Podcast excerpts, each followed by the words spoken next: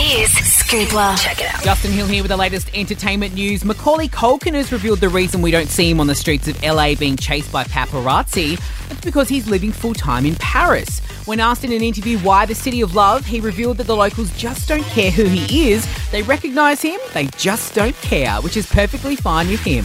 From Hollywood royalty to real life royalty, we've got another royal wedding on the horizon. Kensington Palace has confirmed today that Her Royal Highness Princess Eugenie and her partner Jack Brooksbank are engaged. And finally, to the other family we love to talk about, the Kardashians and Jenners have appeared in a new pic for Calvin Klein.